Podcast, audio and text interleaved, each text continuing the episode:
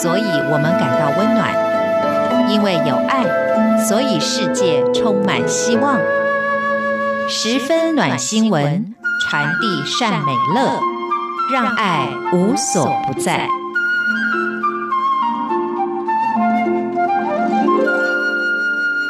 亲爱的听众朋友，您好，我是刘冠佑，欢迎收听十分暖新闻。首先来告诉你的是一个来自加拿大的消息。在加拿大的历史上，曾经有一位年轻人，他试图穿越加拿大的东岸跟西岸，他是为了癌症基金会来募捐。他的名字叫做特里福克斯。虽然他后来因为癌症复发，不能够完成这个壮举。但是呢，他在加拿大被当作英雄。如今又出现了另外一个人，他用了十年的时间，走了两万一千公里，终于完成了徒步横穿加拿大的壮举。他就是来自亚塔博省的达纳梅瑟。这位达纳梅瑟，他徒步加拿大计划的终点是位于加拿大最西北端的小镇，叫做图克托亚克图克。由于那是在北冰洋的岸边，因此梅瑟不仅要穿越了整个加拿大，从大西洋走到了太平洋，他还要一路向北抵达了北冰洋。他也成为了第一位徒步连接起这三大洋的加拿大人。梅瑟表示说，这一路上并不是非常的顺利，比方说帐篷会被野生动物给扯碎，他还曾经因为摔倒而送进了医院。梅瑟说，如果不是因为那次摔倒耽误了几天，他应该能够早几个礼拜就到达终点，也不会遇上非常寒冷的天气了。梅瑟他在最后的一段行程遇到了零下四十度的严寒，脸上甚至出现了冻伤。梅瑟说：“能够完成这个一生的梦想，他也要感谢沿途社区民众的支持跟帮助。”他说：“尤其在最后的阶段，当地居民晚上的时候把他接到家里面过夜，免得他在外面受寒。”等到隔天早上，再把他送到前一天停止的地方。梅瑟说：“如果没有这些人，他认为他不能真正完成这个梦想，所以他非常感激这些帮助他的民众。”梅瑟表示，现在他非常兴奋地完成了这次横穿加拿大之行，他也非常高兴能够回家了。他希望能够把这次的冒险之旅写成一本书。或是制作成一部纪录片，我想他的故事非常能够激励人心。只要肯努力，梦想永远都有机会达成。接下来要告诉大家的是来自美国的一个消息：美国一间沃尔玛商店的员工最近捡到了一封时隔六十四年的老情书。这位寄件人是当时在空军服役的麦斯先生。而收件的对象就是他的爱人玛莎小姐。经过了重重波折之后，在历经了六十四年，这封情书终于顺利的送达了。不过，寄件人跟收件人都早就已经过世，因此是由他们的孙子杰森代为取收。杰森说，当他收到信件的时候，他觉得惊讶万分，而且。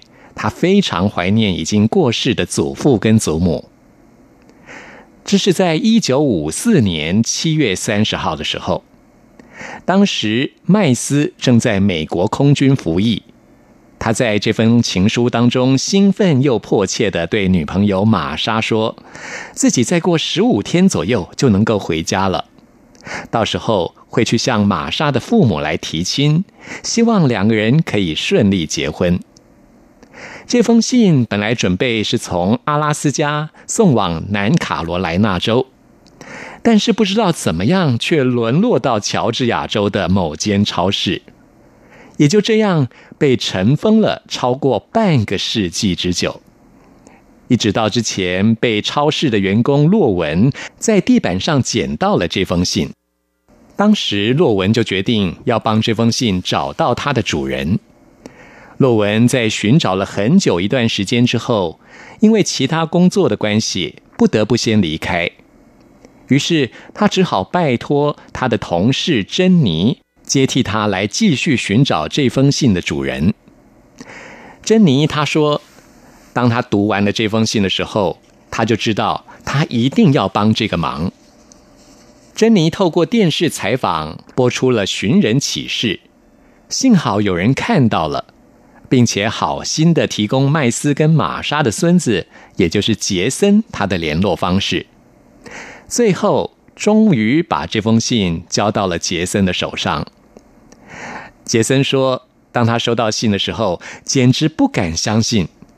虽然不知道为什么这封信当时会跑到了乔治亚州，不过他很高兴，上帝让这封信回到了他们家人的身边。尤其杰森看完了信的内容，真的仿佛听到了爷爷亲自诉说对奶奶的爱，让他感到非常的暖心。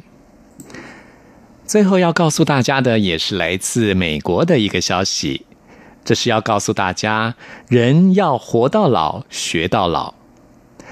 很多人也保持着这样子的精神，因为只有终身学习，才不会被社会淘汰。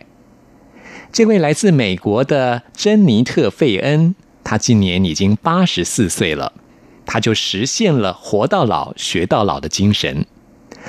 即使他拄着拐杖，带着氧气装置，他也坚持绝不放弃。最后，他终于顺利的戴上了学士帽，得到了大学毕业的学位。费恩，他有五个小孩。当他七十七岁的时候，从秘书工作退休。他认为自己绝对不能因为退休而停止学习，于是他决定进入德州大学达拉斯分校，主修社会学。菲恩表示，他自己非常享受所有的阅读，还有撰写论文的过程。他说，虽然当他在上课的时候，有些课程他早就已经认识。但是后来，他也学到了很多不同的东西，这让他觉得很有成就感，也感到非常的开心。这位老奶奶说，当时她全心全意，只想获得大学学位，也付出了许多的努力。即使她到了学习的最后的阶段，她的生活上必须依靠着拐杖才能走路，甚至要戴着氧气罩才能够呼吸。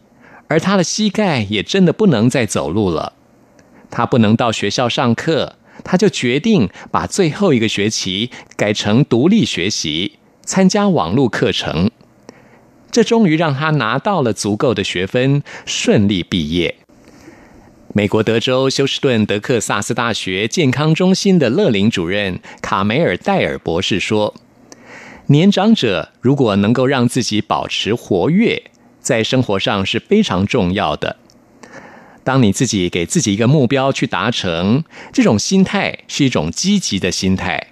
他也希望不只是老年人，每一个人都能够学习这样的精神。